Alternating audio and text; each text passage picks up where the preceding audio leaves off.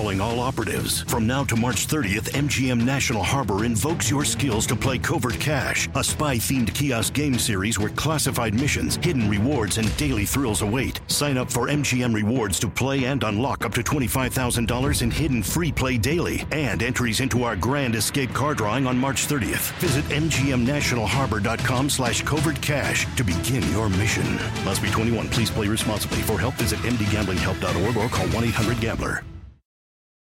Okay, here's how Miro works. See, it's amazing. What's everyone doing at David's desk? Ever since marketing started using Miro's collaborative online whiteboard, he thinks all our other teams should sign up. Why? He says Miro's making his meetings disappear. And if every team gets on it, that means even less meetings. They're using Miro for brainstorms, mind maps, customer research. So, could we use Miro instead of having another 100 meetings for every round of feedback? Yep. You can comment, react to ideas, even leave a recording on the board. And what about presentations? There are Miro templates for that. How do you know so much about Miro? I've actually been using it all along. I just used a Miro board to plan the best vacation. Okay, I'm on board. See how Miro users save up to 80 hours every year by meeting less and doing more. Get on board at Miro.com with three boards free forever. That's M I R O.com. If you travel, you know how to pull off a perfect getaway. You know after you enroll with your Delta SkyMiles Platinum American Express card, you get up to $10 back monthly on U.S. rideshare purchases with select providers, like a car to the airport. You know which remote retreats have the best herbal baths and where the Wi Fi password is rarely used. Because you're the escape artist. It's why you're a Delta SkyMiles Platinum American Express card member. If you travel, you know. Terms apply. Purchases must be on card. Visit go.amex slash you know. Sometimes it takes a different approach to help you unlock your true potential. With Capella University's game-changing FlexPath learning format, you gain relevant skills you can apply to your career right away. Earn your degree from an accredited university and be confident in the quality of your education. Imagine your future differently at capella.edu. Capella University is accredited by the Higher Learning Commission. Learn more at capella.edu/slash accreditation. You're listening to the Pennsylvania Woodsman, powered by Sportsmen's Empire Podcast Network. This show is driven to provide relatable hunting and outdoor content in the Keystone State and surrounding Northeast. On this show, you'll hear an array of perspectives from biologists and industry professionals to average Joes with a lifetime of knowledge. All centered around values aiming to be better outdoorsmen and women, both in the field as well as home and daily life. No clicks, no self interest, just delight in the pursuit of creation. And now, your host, the pride of Pennsylvania, the man who shoots straight won't steer you wrong. Johnny Appleseed himself. Mitchell Shirk. Mitchell Shirk. Mitchell Shirk. Mitchell Shirk. All right, back at it again. Thanks for tuning in to another episode, guys. I hope you guys are enjoying the process, enjoying the time out in the field. If you're getting it, I hope you're getting out in the field. I'm trying to make do with what I can here. Uh, it's uh, it's an exciting yet somehow stressful time if you make it that way. Um, Self inflicted for sure. Most of the time, I'm overthinking this and thinking, I gotta get it done. I gotta kill a deer. I gotta shoot the buck. I gotta shoot the buck that I want to kill. I'm after these deer, yada, yada, yada. And guess what? At the end of the day, it doesn't really matter. Uh, I'm slowly learning that here. It's going to take some bricks on my head, I think, but I'm slowly learning that the process and the pursuit is way more fun than the actual kill. And I, I, have noticed that, you know, as I'm recording this, I still haven't uh, haven't filled my buck tag. Hopefully, by the time this episode releases, I will. But you know, I've I thought this the other the other week when I passed a buck up. It was a buck that got me excited, but as it came closer, I realized it was not a deer I wanted to shoot. And uh, you know, it occurred to me like this is fun. I don't want to be done just yet. So, you know, whatever happens this season, I've had a great season. I've been I've been blessed. I've been thankful for the time in the woods with the people that I got to spend with. I'm hoping for more opportunities with some other hunting friends, and uh, I've been blessed to tag some great animals.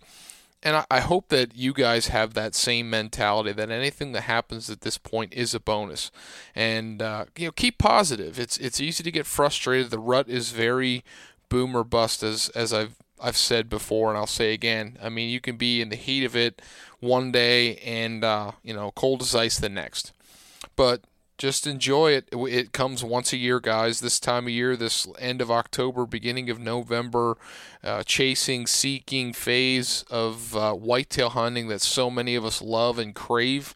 You're living it. You know, this is a time you took vacation for, you allotted time and planned for and uh, enjoy it regardless of what happens. You know, there, there's so many other worse things you could be doing than chasing whitetails. So enjoy it while it lasts. And uh, speaking of enjoying the process and just going with the flow and adventure, this week's guest is somebody who does just that on a regular basis.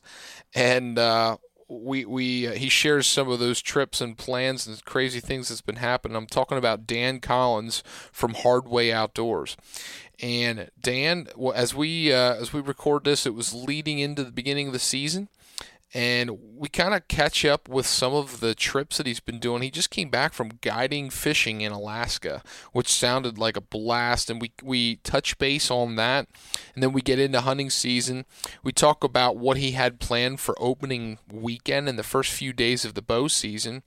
But Dan has uh, a couple trips planned out this year. The first trip he had planned was a mule deer hunt out west. And if uh, if you haven't taken notice, they had a very successful mule deer hunting trip. You should check out his YouTube channel. He's got the videos posted. And he also was planning on uh, he, he, drew a Kansas whitetail tag that he was planning on go out going out to Kansas this year and hunting for. So he's got some windows which he can hunt Pennsylvania. And those windows that we're talking about on this episode fit really well with this time of year and what he's looking for, how he's going about it. But he's ultimately looking for a couple things, relying on the cameras he out had out in the summer, the knowledge of the past, and he's rolling with it. And we're going to talk about what specifically in terrain features and uh, you know the the timing of things that he likes for some of these places. And we're going to get into the nitty gritty of that. But what I love about this episode is it's very much let's enjoy the process, let's enjoy the hunt. And, uh, you know, of course, go with our best foot forward with all the knowledge we have, but realize that it's hunting, not killing. So great episode with Dan. I hope you guys enjoy it. Make sure you check out his YouTube channel. Great, great channel. Uh, he does a good job. He's done it for a long time. So uh, really good content coming from Dan. And uh, let's get to this episode. Right before we do, quick shout out to our sponsors, Radix Hunting. Guys, in my opinion, some of the better trail cameras that I have out now. I actually, a few years ago, I'm not going to name the company, but a few years ago when I shot that uh, really good buck, I won uh, a, a, trail camera. I, run, I won a uh, a cell camera, and I've now used it for a few years. And I've always noticed that it struggled. Right, I, I noticed I was missing things I didn't think I should have been. And just see, the other night I had a buck. I watched him come in and work a mock scrape and never got his picture sent to my phone. And that was frustrating. I can tell you, I have had nothing but positive things to say from my Radix cameras. The image quality, the the, the response time from the cell cameras, uh, the ease of setup, the customer service, everything about the Radix setup, I have been thrilled with from the camera perspective. Make sure you check out the stick and pick camera accessories, being able to hang your camera on any tree, any post, anywhere, anytime, with their uh, very, very easy to manipulate bracket system. And check out their tree stands and all the other hunting accessories available, uh, made available at radixhunting.com. And hey, let's get to this episode with Dan Collins.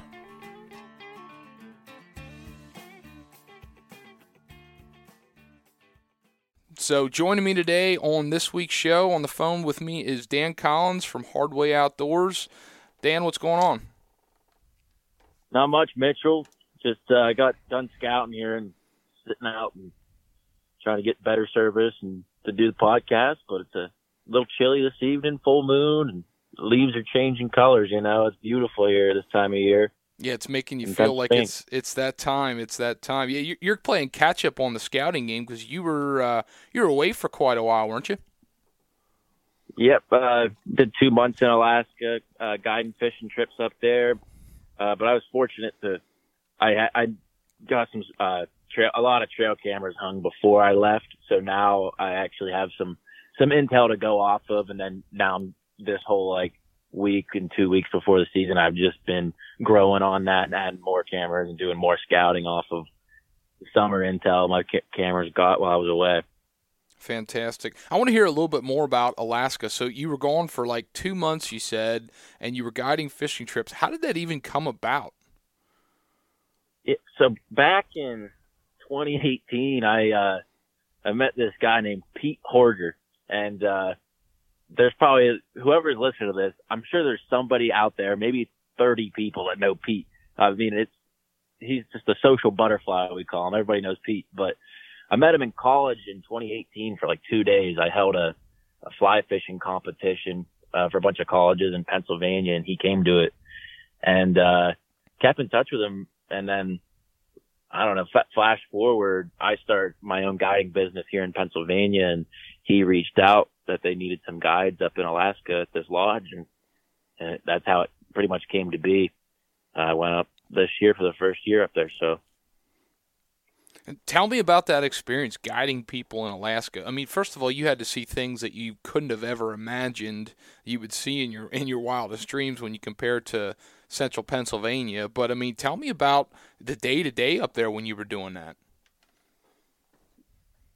Yeah, so the once we once we started getting uh, guests coming into the lodge, it'd be like groups of maybe about twelve to fifteen people um, pick them up at the airport, and then we take uh, the boats up to the lodge, about eight eight miles upriver on the the Unalakleet River, and uh, get them all settled in. That'd be a Sunday, and then and then uh, Monday is is starting to the guide fishing trips, you know, and um, mostly fo- this was mostly through late July and August. Uh, focusing on the silver salmon, the cohos. That's like the big draw for that lodge and that river. Uh, that they average about eight, nine pounds. Sometimes you sneak in them an 11. Um, but great, great fighting fish. But yeah, just running, running jet boats with, with two guests and, and you get back to the lodge and, uh, then you fillet their fish, put it in boxes and, uh, and there's like a little cocktail hour every night you go and socialize and uh get, make a plan for the next day you know but and that's just kind of on repeat uh week in week out so what uh, what were some of the highlights for you? I mean, obviously going away and doing that. I mean, I know you enjoy fishing and being in that setting was probably pretty awesome. But was there any specific highlights that you really enjoyed in that time up there? the the fishing was was phenomenal. I, I loved every second of that. Uh, but my favorite part was just the camaraderie and the whole crew up there. Just amazing, amazing people to work with. It's I've worked in environments where you're, you're kind of like a seasonal crew before, and um, sometimes you get like one bad little one bad you know person in there, and it throws off the whole thing and just kind of makes it drag on everybody. But this this crew was unbelievable, so awesome. And uh, that just makes it easier for everybody. You make friends for a lifetime and just was treated so well by by everybody there. That's that's what was the biggest takeaway for me is you can't ask for more than that. No matter how good the fishing is or anything, it's what the crew that makes it so it was good. Now, did you make any connections for future trips for yourself, whether that be hunting or fishing? Uh, I de- I had some uh, guests offer me to uh, come to the like, ranches in Texas and and, and uh, doe hunt and stuff. Uh, but other than that, pretty much everybody was from the South. Uh, I would hand out business cards and my contact information if they wanted to, if they were ever in Pennsylvania. But it, everybody was Southern, it seems. So I don't know how many of them I'll I'll get to see in Pennsylvania, but right, right. Well, that's pretty cool. I'm glad you got that experience. But now we're back to Pennsylvania, and you know, leading into this this season, uh, preparation and, and everything else, the you know the heightening up for the season, um, I wouldn't mind stepping back a little bit and just letting you introduce yourself. Like I'm I'm kind of curious how you got started with your YouTube channel and guiding and everything else that you do. That's you know all outdoors related. Right. Yeah, man. Um, so the I've hunted and fished my whole life, and I kind kind of what got me to, to to pick up the camera was really we were talking before you started recording about Leatherwood Outdoors, and uh, this was like 2010 or something. I I you know just I was eight, seventh eighth grade watching the Leatherwood guys and uh, I'm doing Shane Reed, Ryan Toth doing the recurve hunting, which is what I've done my whole life. My dad got me into that, and I was like, I am gonna try filming, and filmed on an iPod Touch for like two or three years, edited on my iPod Touch. Mm. And, I mean, just really not not good footage, and but it, it it was cool to me. I mean, I didn't care what the quality or anything was. It was just fun for me to film it and just put it out there. Could care less what happened to it, you know, or who watched. And uh, then it was like, all right, let's try to upgrade the camera. So I got like a two hundred dollar camera from Walmart and started filming on that, and and it just kind of just super super slow growth, uh, but it's it's it's get getting somewhere. I don't know, but uh, just kept keeping at it, and uh, got another nicer nicer camera a couple of years ago, and then quality's just gotten better from there. And but it's I've never put too much effort into it. It's just something I like to do. I'm I'm not doing it to to be famous or like make, let like I'm the greatest hunter or I'm not trying to like shed that light on me. I just film it because that's like my journal. I just like filming it and watching it. And I love the, the com- camaraderie of hunting.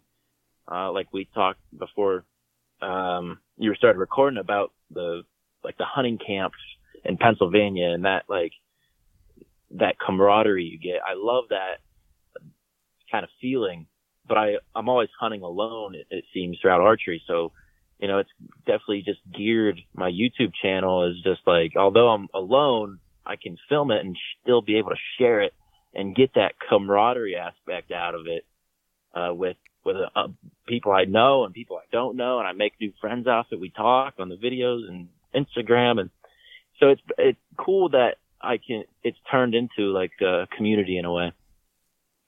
Certainly. Now, the the name Hardway Outdoors. Tell me a little bit about how that name come up because when I when I think of Hardway Outdoors and the name, like there's got to be meaning behind that. Like I think about uh, my friend John Kolb who has the the Suffering Outdoors channel. Uh, you know, he he's got meaning behind that that name Suffering Outdoors, and I'm curious what yours is. Yeah, so I've hunted with a traditional bow my whole life, and uh, and fly fish. So it's to me that was like the the hard way to to do things was to traditional bow hunt and fly fish. So that's how the name kind of came about. Um, I, there's uh, actually another YouTuber who's who doesn't do it anymore. His name is Justin Klee. He he had a YouTube channel. Uh, it's called Outdoor Pride, and uh, me and him became friends through YouTube when w- we both started at the same time in like 2011. And, uh, I was like talking to him one day. I just like told him this name, Hardway Outdoors. And he's like, dude, that's like, that totally fits you. That, that works. So I ran with it. nice, nice. It's like one of those things that like I grew up with a compound in hand. Like I shot, I've shot my fair share of recurves and longbows, but like the first bow that I ever picked up was like one of those old bear, like the ones people would call a wheel bow, but it was like a you know 25 pound little compound bow, and that was the first thing I ever picked up. And I used to shoot it with you know just the shelf and practice that and work my way up through, but I never really got used to shooting. Um, stick bows and stuff. And have you have you picked up a compound like at all in your life, or you've pretty much just been all the way stick bow your whole life? I my dad owned some old compounds. He was a compound hunter until like the early '90s, I believe. Uh, and then he, so like that was where like we have like three or four compounds uh, at the house that uh, are from that time frame, really old ones.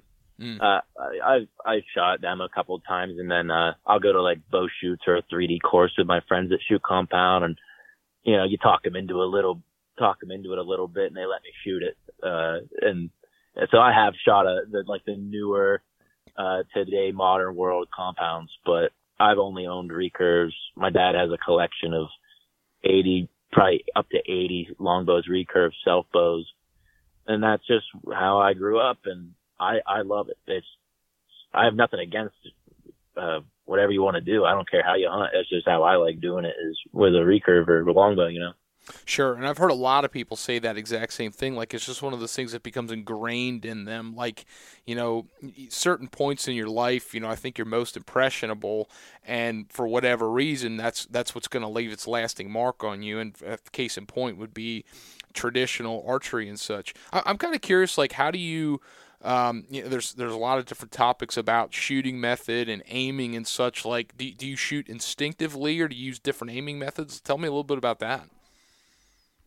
Yeah, so growing up, I've I've always shot instinctive through until about uh, I'd say a year ago, um, and then I started shooting more. It's called like gap shooting or, or aim it. You, it's more of an aim. Like I don't have sights. I kind of you just reference off of the the tip of your arrow at full draw, mm-hmm. and that that has really helped me tremendously because I battled target panic for a, a number of years um, just not being able to anchor up, hit full draw at times.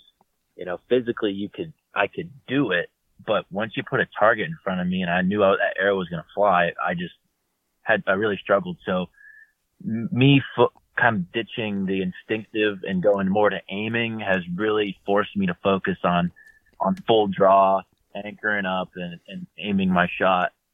Um, so that I've now, like, uh, I've now switched to the, aiming method, I guess is a I forget I don't know the terminology of it.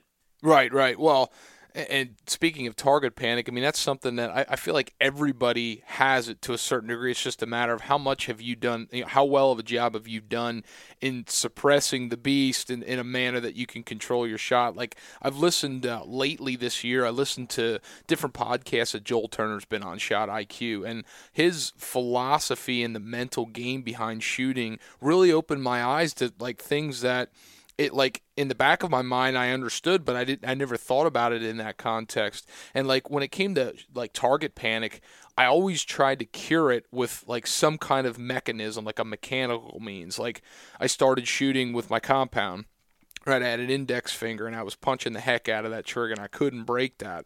So how did I break it? Well, I learned to shoot like a hinge release back tension. I shot that forever. And I'll never forget like I was shooting it for so long and I was getting patient with it, getting used to it and I thought I'm going to go back to my index trigger. And like it didn't take me long. I was punching the trigger again and it was a mental blockade and it took so long to mentally train myself and I'm still learning new things to like mentally prepare myself under pressure um, but like I said, for the longest time, it was like mechanical means. So like you talked about switching your aiming. Was was switching your aiming one of the things that really helped the most, like combat that, or were there other things that you were doing to try to help combat uh, target panic from a, an instinctive shooter's perspective? Because in my mind, like the way I think about beat breaking target panic, like I've got so many. I can't. I keep thinking the same word, like mechanisms or let off or release age or things that help that. But with with shooting with your fingers and you know a, a stick bow and stuff like to me that always seemed even harder and like more amplified. So I'm just curious, like the approach.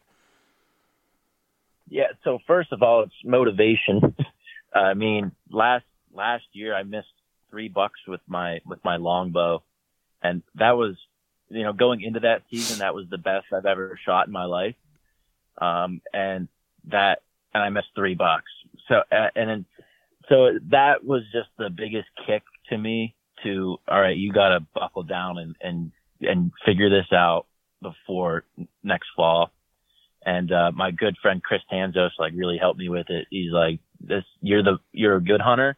Uh, but you, you can only do so much scouting. It doesn't matter how much you scout and put deer in front of you. You need to get your shot dialed in, you know, and, I understand that for, for sure. I've always practiced and I wouldn't walk in the field if I wasn't confident with my bow. Uh, but it was just kind of that extra push to really dial in my craft, I guess. And uh, I mailed a mailed a bow up to Alaska, and I shot that. I shot like every day, like two or three times a day up there, as much as I possibly could, and uh, just constant repetition, building up more strength, just get it, holding it, holding my uh, holding it full draw for as long as I possibly could and letting down slowly and just building up a lot more strength. And that, that really helped. I dropped a, the weight of my bow down from 55 to 45 and now built that strength up. Now I'm shooting 55 again and just to- totally got getting all of it and anchoring up and everything. Um, but it, once I overcame, uh, just kind of the, I don't want to say like weakness of drawing the bow. Once I just built up more muscle mass, I, that's what was kind of like the, the, the barrier I, that I broke through. And then it just became fi- figuring out each bow that I've shot, like where, where do I have to aim at 15 or 10 or 20 yards? Where do I need that to be? And it was, if I just do the same thing every time, hit full draw, it's I just need to figure out where this bow is shooting now, and we're good to go. You know. Yeah, the uh, you know talk about the hard way for sure. Like I'm thinking about the the different weapons we have available to us when it comes to archery hunting. Um, I know people this year who literally sighted their crossbow in a day or two before the season. Their broadhead shot good. Okay, I'm ready to go, and they went hunting. And like me, that baffles me because I spend so many, like, you know, weeks, usually, sometimes even months, preparing, you know, with making sure that my, my compound's tuned the way it needs to be and tuning my arrows and my broadheads and everything else and, and practicing. But I can be honest with you, I usually don't shoot every day. Um, and I can still get away with shooting very good 30, 40 yards, you know, have high confidence that I'm going to put, put a killing shot on. And then you go into something like what you're doing like it's just it's just everything's amplified. I mean you're you're talking about a condensed range you're talking about you know missing out on your muscle memory by a day or two can be majorly impactful. Right. Yeah one i know like once we started uh, getting into a little more guiding and and, and through august i i was shooting less uh so it was and then getting home in, in September a couple weeks ago, it was like getting just back into it. It didn't take me long, but I could definitely tell that little hiatus of not shooting, uh, did not help. but yeah, so it's just doing it every, every day. I shot every day this week. Um, gonna shoot tomorrow and the next day and, uh, just, I'll shoot under the, the, the house lights all season this year and just keep it all fresh and dialed in. You know, I I always try to take. I always bring a target with me and I throw it like in the parking lot or wherever I'm hunting, and fling a couple arrows before I even go out in the field too, mm-hmm. just so my first shot, first shot of the day isn't at a deer. right. If you're looking to simplify your food plot system while enhancing the quality of your soil, you need to check out Vitalize Seed Company. Vitalize provides top quality seed blends designed to fit into their 1 2 planting system. The system has been designed to allow highly diverse plant species to grow synergistically, optimizing nutrient uptake and cycling the way God intended. Reduce your inputs, build your soil, and maximize the quality tonnage for the wildlife in your area. Find out more about this system and get your seed at vitalizeseed.com. And be sure to check them out on Instagram and Facebook. Radix Hunting was founded on premium grade trail cameras and continues striving to produce the best cellular and conventional trail cameras on the market today. The Gen 600 is a second generation camera from the Gen series line. With premium video and audio recording capabilities, this product has become well respected as the HD video trail camera. In addition to the Gen series cameras, their M Core cellular camera has all the features of a quality cell camera at an affordable price. Along with their cameras, they offer stick and pick trail camera accessories to allow you to set your cameras just right. You can find it all at radixhunting.com and be sure to follow Radix Hunting on Instagram and Facebook. Want to check out Radix cameras in person? Stop in at Little Mountain Outfitters in Richland, Pennsylvania and have a peek. Now, back to the show. Uh, that's a good thing Yeah. to do, and I think a lot of us should be able to do that because it's a good thing to it's a good thing to work on. Again, building that muscle memory. So shifting gears a little bit and, and leading into the season. You know, as we're recording this, we're leading right up to the beginning of season. But as as people are listening to this, we're going to be in season, and I'm curious, like the way your year looked out leading up to hunting season. Walk me through your planning and preparation to how you're going to focus on your season. Um, I mean, fir- first of all, you knew you were going to be gone two months, which meant you weren't going to be doing any scouting. The scouting you were going to be doing was was through the cameras that you put out. So, tell me your mindset of the cameras you placed out and how are you using that information for your season? Um, are you looking at certain windows throughout the season? You know, what's what's your hunting schedule going to be like? That sort of thing. Right. Yeah. So uh, these I'm mostly focused on these like three areas, um, and and they're large areas, but I'll just we'll call them A, B, and C, I guess.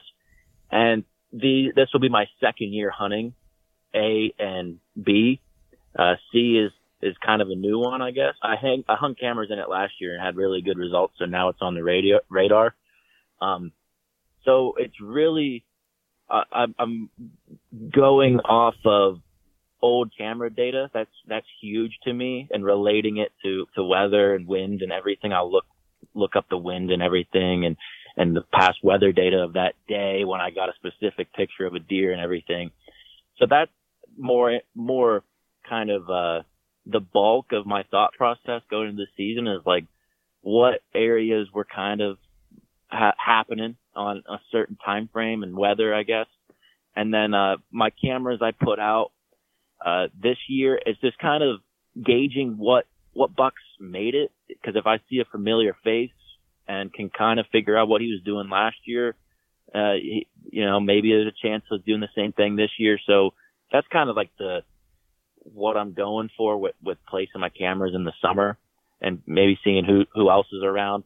It's uh, so, um, but other than that, uh, yeah. So like uh opening day, uh, I so spot C that I mentioned that I did not hunt last year, but I had a camera in there.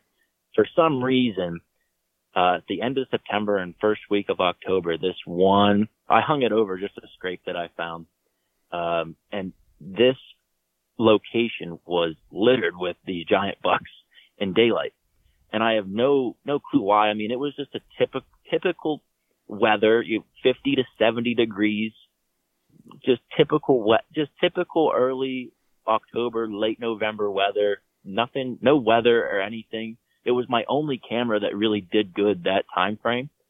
Um, so I'm just gonna kind of, I haven't been in there yet. I have, I put a camera in there before I left, but I'm just gonna go right in there and hunt that all day, uh, opening day and just, cause there was enough mature bucks using that. There, there might be a chance uh, they could be doing on the same program this year. So I'm gonna just go in there and, and find out. Like, uh, talking about hunting all day, that's not something you hear a lot of people talk about in the early season. Talk a little bit more about that. What's making you feel that hunting it all day is worth your time investing in? yeah. So the the camera the camera data and my own personal data of, of me hunting and past camera data of any time of year you have no there's really no telling when a buck is going to walk by. Uh, yeah, sunlight, uh, sunrise and, and sunset, you, you see deer movement more, but I get so many pictures of big bucks at like nine, ten, noon, one, two, eight p.m. It's, you have, you really don't have an idea. Uh, so it's, I'm just going to put all my time in unless the wind, wind switches and I don't like the wind for some reason. Um, and then I, I, I would bounce out of there. But, uh, the plan is to just sit it the whole way through the day ju- just because you, you really never know when something's going to happen. Well, the uh, the wind topic too, and that's that's one I struggle with. I mean, I've heard so many different philosophies on on the wind. I mean, I I pay attention to the wind a lot. I'm always trying to think of what's going to be my best my best option. But are the places you're hunting? Or do you have an array of wind opportunity for you to access in and out of a location like that? Or is there anything that stands out as this place is saying maybe they were they were using this in daylight so much because there was such a wind advantage for them. Like I'm I'm thinking like what's what's going to keep you from having to deviate from opening day plans of, you know, wind direction, so to speak. Right. Yeah. I mean, uh, I have, I'm always constantly paying attention to the wind, the wind forecast and, and, and everything and trying to gauge, you know, what there's, there, I have a bunch of spots I can hunt on a certain wind and spots that work on a couple different winds and spots where you need like that one specific type, you know. Um, but like for this specific spot I'm talking about, it's just like a, a really, really good pinch point where the, the deer have to walk through. If they're coming through, they have to walk through this scrape. And, uh, if my wind is blowing in that travel, whether either if they're going from point A to point B or point B to point A, uh, if my wind crosses that in any way, I'm going to have to, to get out of there. Um, so it will, I mean, I, it's not set in stone that I'm going to hunt it. It's just, I, ideally I would like to hunt it, but if there's a, the wind for the tree I have picked out isn't going to pan out, then I gotta, I'm going to bounce to plan B or something. So it's all situational. It's all huge guessing game. Any, you can know as much as you want about whitetails, but at, you're never at the biggest advantage. You know, it's, it's the cards are always in their favor. So you're playing chess and, uh, typically you lose. It's Certainly. just a huge guessing game. So it's, it's a big guessing game. Oh, it definitely is, and it's a big guessing game that we like to overthink all the time. Um, and you know that that's one one of the things I've learned in doing a podcast and getting people's philosophies and coming up with these ideas. Like it makes me overthink everything I do. Like there's so many times where I need to step back and be like, Mitchell, you know how to hunt, you know what you need to do. Just go do it and stop stop questioning yourself. Go with your gut in it. But right. uh, one thing I was wondering too. So you talked about this opening day spot in the early part of the season. This spot C was really really good. So is you know with that information in mind, let's keep think, all things considered. Does that mean you'll be fairly aggressive in how you approach that the first few days in season and and to tailor that question. You'd said about you had a tree picked out. Do you have multiple trees picked out that you can? Does this set up in a way that you can hunt? Um, maybe cheat a couple winds and just bounce from one tree to the next within 20, 30 yards to try to cheat the wind a little bit? And will you be fairly aggressive, or is this one of those things where you're going to hold back and wait until you get the perfect wind in that first 10 days and throw a sit at it? No, I'm just going to be totally aggressive with it. I do have probably three trees there uh, that are huntable, um, uh, and then I could do two different, a couple different winds with those. So if I climb the one tree and the wind switches, uh, if it's in the favor of the other trees, I will then climb them and ride the rest of the day out. Um, and what was what else were you asking? Yeah, I was just kind of wondering how you would you would approach that from the uh, the like if you'd be aggressive the first day and and bounce around from tree to tree and be the winner, if you would just wait back until you got what you'd consider the perfect wind in the first few days and then hunt it. I don't know what your hunting schedule's like that first week. Right. Yes, I'm just I'm gonna go just super aggressive and get right in there. Uh, ideally, just go right at it and uh, and and and hope for the best. I uh, I do have a trail camera in there, and I'll be able to pull that card and, and see what's kind of going on uh, recently, and then make kind of make a decision if I want to hunt that again, maybe on Monday or something. Um, but I really don't have much time. That that next Friday, so that is we're we're going out west to hunt mule deer for like ten days. So uh, I'll be like out of Pennsylvania um, for the better part of October. Gotcha. And You'll then, be uh, returning uh, when? Uh, probably the twenty something, twenty something of October. It, like when it's starting to get a lot better in the mm. in the deer wood. that's my my favorite time frame is mid to late October. Um, and uh, and then I, I also drew a Kansas deer tag this year too, so trying to work that into the rut. uh, so t- the past couple of years I've been really picky in Pennsylvania in bow season, um, but I don't know how if I, one gets me fired up pretty good and he's he's he's a good looking buck, you know, I, I probably won't hold back this year. So, so I can spend some time in, in Kansas.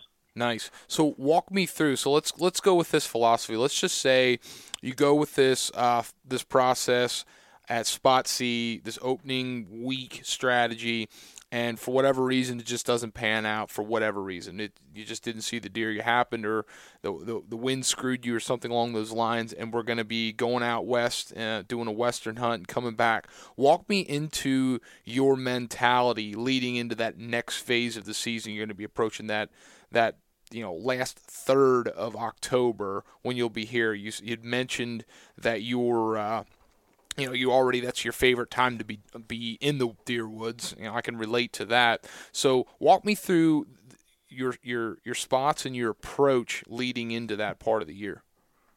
Right. So that's uh, kind of it's getting to be more of the rut time frame. It's still late October, but you're still going to see bucks checking checking and working scrapes more and, and scent checking does. So I kind of consider it as I turn into a doe hunter, even though I, I'm not gonna target a doe. The the bucks are starting to turn into doe hunters too. So if you're both hunting does, you're gonna you're more inclined to run into a, a buck, you know.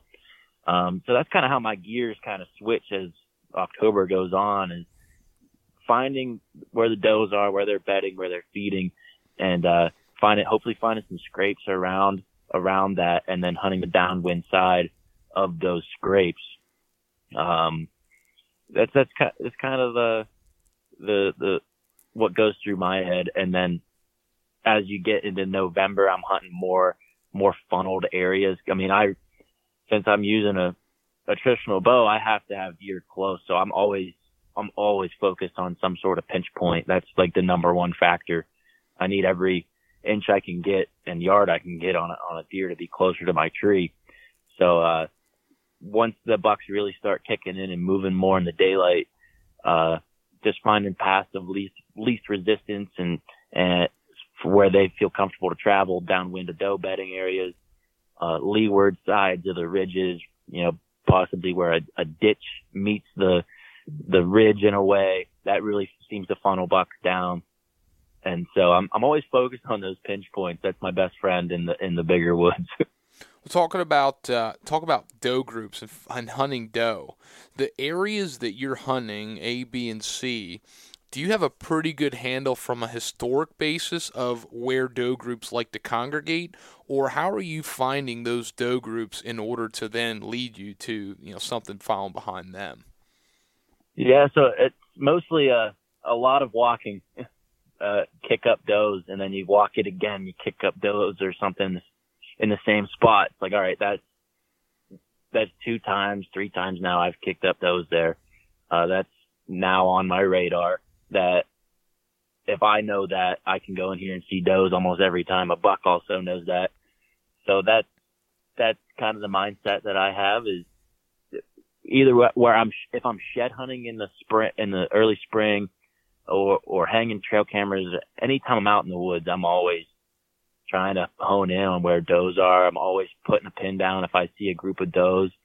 Um, and that's how I've had a lot of in the last year. That's how I had a great success is figuring out where the does were, and uh, then the the bucks came with that. So once end of October and November rolled around. So am I following you correctly that like in the in this big woods setting that you're hunting, are you finding that on a on a yearly basis from shed hunting season to turkey hunting season or whatever, you're still finding some consistency in the areas that are holding those doe groups, or do you see that fluctuate throughout the season? Uh, it it definitely fluctuates from now until November, um, just because of the the leaves on the trees. Once you lose those leaves, they definitely get sucked into to a little bit thicker areas, you know, uh, grapevines, clear cuts, uh, stuff like that. So it's knowing where those areas are that are still thicker, um, even with no leaf cover, those those are the main focus for me. That's where I find a, a lot of doe bedding. Mm. And and the buck, a buck, the a mature buck, they they're always in in some sort of cover anyway. They they don't like to come out in the open often, so it it it it works both ways. You know, you're gonna be in some doe bedding and deer bedding in general uh, on any sort of edge or, or or thicker cover with with no leaves, um, and then running to, to bucks that way. So. Oh, certainly, certainly. So, what do you think is going to be your goal this year? I know you had said earlier that you think that you know any buck that gets you excited is going to go, but I mean, what, what exactly do you do you envision that, or do you have any specific goals or um, objectives that you'd like to accomplish out the season? I mean, I think we all set them to some degree. Uh, I'm kind of curious how what your mentality is going into this PA season. Uh, man, just just to take in and and learn as much as I possibly can. That that's always always been my goal, and, and tr- being a traditional archer, that it helps me. You know that since I'm at a more of a disadvantage, I, I don't get as many as many deer as other archers, archery archery hunters. Um, so it forces me to to learn more. Um, and that's another aspect of traditional archery that I love. Um, yeah, I'm sorry, I'm drawing a blank. I get I get a uh, sidetracked. oh, you're like me. You get you uh, you start thinking about something, and then you go, "Did I leave the stove on?" Yeah, and I do it all do it all the time. So, yeah. you know, you were talking oh, about. yeah, my. Go ahead. My goals. My goals. My goals for the season. Yeah. yeah so I I uh I haven't got a deer with my bow since I think 2019, and uh I got two doe tags. So it's I would the first week of the season, uh, all all of next week, uh, I, am you know I, I'm gonna try for a doe mo- mostly just to just kind of get that back into me, you know, shooting an arrow at a deer and and and we where I'm currently at, it's, it's just littered, absolutely littered with does. It's seriously a problem. Mm-hmm. Um, there's so many vehicle collisions. Uh, it makes hunting the rut very difficult because there is so so many does. Every buck has a doe. They don't have to cruise around, so it's it's making a very tough atmosphere to to, to bow hunt in. Having so many does, and you think big woods in Pennsylvania, it's like there's no more deer. Uh, there's where where I'm at is they're like raccoons. mm. it, it's insane. It is absolutely insane how many does are here. Um, and it, I don't, I, to me, it's not, uh, uh, all of them look very healthy. It's, it's a very healthy herd. They have ton, plenty of food to, to have that size of a herd. Um, but like I mentioned, the vehicle collisions and then, uh, risking, uh, disease and stuff, you know, so I, it's, it's, uh, I'd like to take a, a doe or two out and just kind of balance it out, just kind of do my part of helping the ecosystem. Cause to, I've, I've passed up does for a, a long time in archery. Mm. And, uh, so it, yeah, I don't know if that, it, Was it that- can't, it's not just me, you know, that why there's so many does, but Right. Well, was that was that because you were holding out for a buck at all times, or? Right. Yeah, it was just uh I always tried to save the doe tags for flintlock season, and it didn't bother me to to eat them or whatever. It's I I was always kind of one that complained about there's no deer, and I've so it's uh uh now it's I've now that I'm starting to hunt this the newer spots, just this one in specific is un, unbelievable how many deer there are. I know last year in rifle season I hunted I hunted this one area for I think 10 days and I saw 160 does, probably a lot of repeats. Um, but there's, there's very few places in Pennsylvania and on public ground you're going to have numbers like that. Like I was, it would, what I would see 16 to 25 does a day in, in rifle season in the daylight walking around. Wow. Yeah, It, it was, it, it made a, it was a really tough uh, archery hunting in there during the rut. Interesting. Yeah, I, I wouldn't have expected that. That's not something I'm used to. I mean, I think about all the different uh, big woods pieces of land that I hunt in northern Pennsylvania, and I can't relate to that at all. And I, I've actually heard very, very few people talk about that. It it like reminds me of you know hearing stories of you know the the eight the whenever the big the boom was in the 90s or whatever when there was such ample deer populations in in certain parts of the big woods. Right. It it uh, it's unbelievable because there there's so many hunting camps. There's so many people that do deer drives and rifle season. It, and another thing to mention in that area that I saw 160 does in rifle, there at, I counted 12 deer drives that week in that in that area. Every one of them there was shooting going on, and but it there's no shortage of of deer drives or hunters or hunting camps or anything. I don't know how this deer population is so good right here. Hmm. Um, but it, it is. It's they're, they are thriving. It's it's pretty crazy.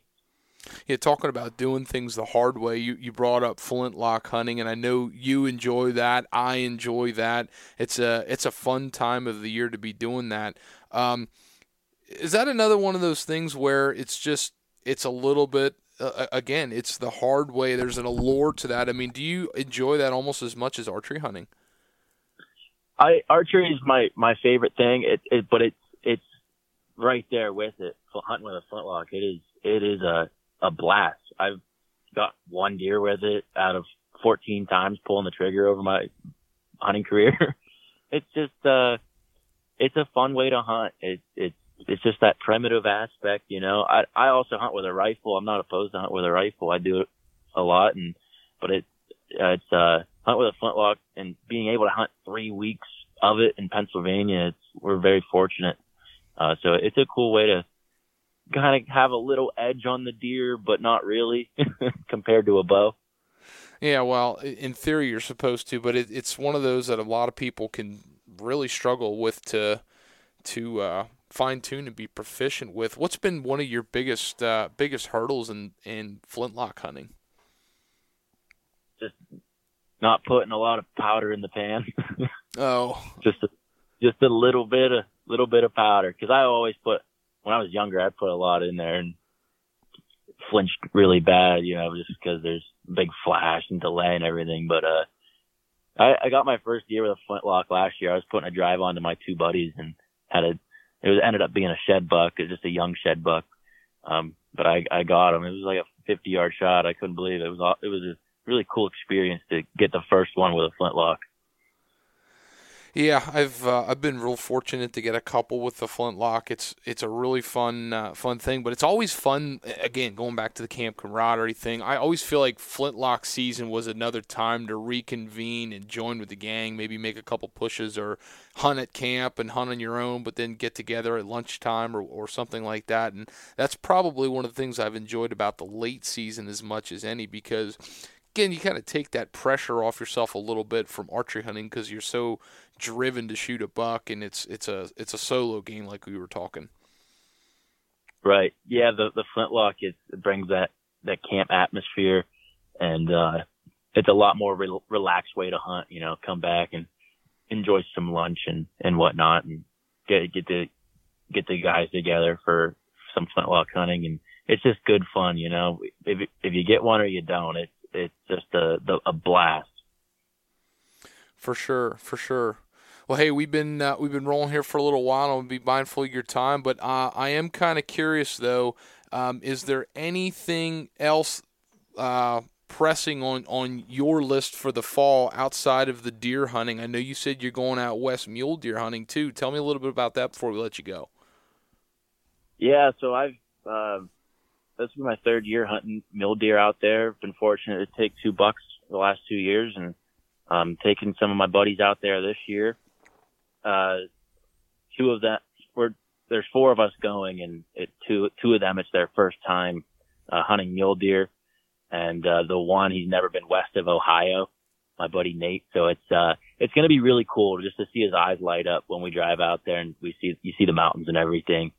Um but it's uh we're hunting a new a new unit that I've never never even been in uh so it's just that's going to be a, a a learning experience you know but it's it's all the same uh, kind of habitat and just same thing kind of look for with mule deer hunting and Uh, just excited to go out. It's one of my favorite favorite things. It's become one of my favorite things to do. Um, it's it's just a different different style. It's just whole different ball game. You can't even really compare it to whitetails. It's just something different. I, I I'm hooked on it. I'll do it every every year of my life until my legs give out. It's so fun. Mm, mm, that's fun. And uh, from the video and standpoint, going to be trying to bring as much of that content out as possible on the Hardway Outdoors channel. I'm assuming. Absolutely, yeah. It's, uh, I've been on a little kind of break. I I put up one video a couple like a month or two ago in Alaska fishing up there, and then uh just been busy with with guiding, and now I'm finally home. So videos are going to start rolling out here from Pennsylvania and out west and and Kansas and everything. So it's getting back into the groove. Best time of the year. Yeah, how often do you try to put a, a video out throughout a hunting season, or do you just put it out when you feel like you've got something that's relevant to put out? I I like to, you know, it could be one hunt, and I put the I put a video out of that one day in the woods, and it could be a compilation of a couple days. I like to put out as many as I can. It's kind of just create that storyline for people that it it fills everybody in, so it's just not like, oh, I got a buck or whatever. It's just not. It, oh, here's this video of me getting a buck. I I, I really enjoyed putting out a whole storyline, so I'm not just throwing footage out, and it's all just super educational. I try to make them educational and talk everybody through my process of why I do things and my successes and failures. Um, so it's, I like putting them out as, as frequent as I can just to give that storyline to the viewer. And it, it's, it's, it's created a really cool way to do it for me. That's really enjoyable. Mm. Yeah, I, I tell you what, I've I tried filming my hunts, and I, I actually have filmed a couple hunts. I filmed myself shoot some deer and and stuff like that. But it was one of those things where like filming the deer come in and you shoot it is one thing, but filming it that it's like something that's a really enjoyable product to watch from the beginning of the hunt to the end. Like it just takes so much work and it's something I couldn't ever get into. And I was like I'd cursed the camera for the longest time. I used to have one of those I don't I don't know if you ever saw these. Do you ever remember uh, Muddy used to make those little camera brackets where there was a clamp that you could clamp it onto like a bow hanger or like a tree stand thing. Um, it, it, was very small, compact, but then it yep, had a, yep. a, a, mobile, uh, a fluid camera head on the top. Uh, yep. I used to have one of those, and I thought, well, that's a perfect opportunity to just put my little handy cam on it. I'm just gonna film some deer and do that. And I broke it, and ever since then, I've never, I've, I've always like, I'm not gonna spend the money for a camera arm just because I don't like doing this. And I actually got the brilliant idea this year. I took a tripod fluid head and I cut it all. Well, I unscrewed the uh, the tripod piece, and I took a Dremel tool and I I cut uh, I cut a slot in it that it could slip over, you know, one of those screw-in bow hangers, and then I just clamped it onto that, and it has a fluid head. So I'm gonna be back to using it this year and just seeing, well, maybe I'll I'll get something on just for myself. Right. Yeah, it's it's fun. I've I've really enjoyed filming. It's uh, it's it's brought me to to and doing YouTube, it's brought me to meet some of my best friends. Um, the reason why I'm hunting Kansas is because of somebody I met, one of my now great friends I've met through YouTube. It's, it's like, it, it's been a really, really cool thing to look back on and like, wow, I met all these, these people through it. You know, that's the, the biggest positive I've got out of it. It's just, it's really cool. And to have people just like reach out and comment or message me like, Hey, you helped me with this or something. It's like, well, I can't believe I helped you, but I'm glad I did. You know, it, it's uh, it's it's been really really cool to film hunts for me over these years.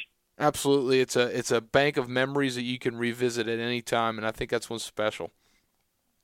Right. Yeah, I've used it as a journal. And, you know, I've never been much to write anything down, and uh, so having the the videos, I've literally kept it documented of every single hunt since I was like 14 years old. So I have a, basically a hunting journal, but it's videos. Good deal. Well, hey, anything you would like to leave us with before we let you go? Oh, I mean, if I'll do a little business plug here, so I can help myself make a living. uh, yeah, so I'm a I own my own business here in Pennsylvania. I'm a fly fishing guide, and or any just any kind of fishing you want to do, or any trip you want to do, I can help cater to that. I'm based out of central Pennsylvania. Mostly do wild trout smallmouth. and uh, raft floats, walk wade trips, and uh, my my books are. I'm doing a couple Sundays here this fall if anybody's interested in them, and uh, but mostly all through next spring and uh, into the summer a little bit. Uh, so if you want to get a hold of me for a guided guided trip here in, in central Pennsylvania, uh, my email is collinsdc at hotmail.com. Uh, or my phone number is 814-592-6951 or you can get at me on uh, Instagram as well at uh, Hardway Outdoors. But uh, other than that, uh, that's about all I got.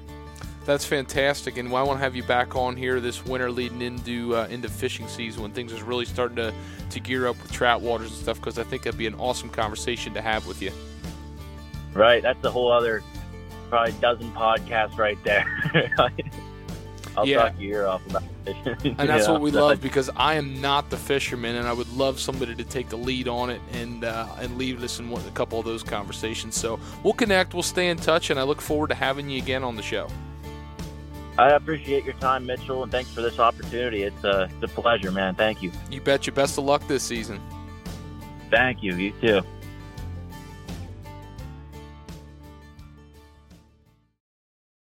Calling all operatives. From now to March 30th, MGM National Harbor invokes your skills to play Covert Cash, a spy themed kiosk game series where classified missions, hidden rewards, and daily thrills await. Sign up for MGM Rewards to play and unlock up to $25,000 in hidden free play daily and entries into our Grand Escape car drawing on March 30th. Visit MGMNationalHarbor.com slash Covert Cash to begin your mission. Must be 21. Please play responsibly. For help, visit MDGamblingHelp.org or call 1 800 Gambler.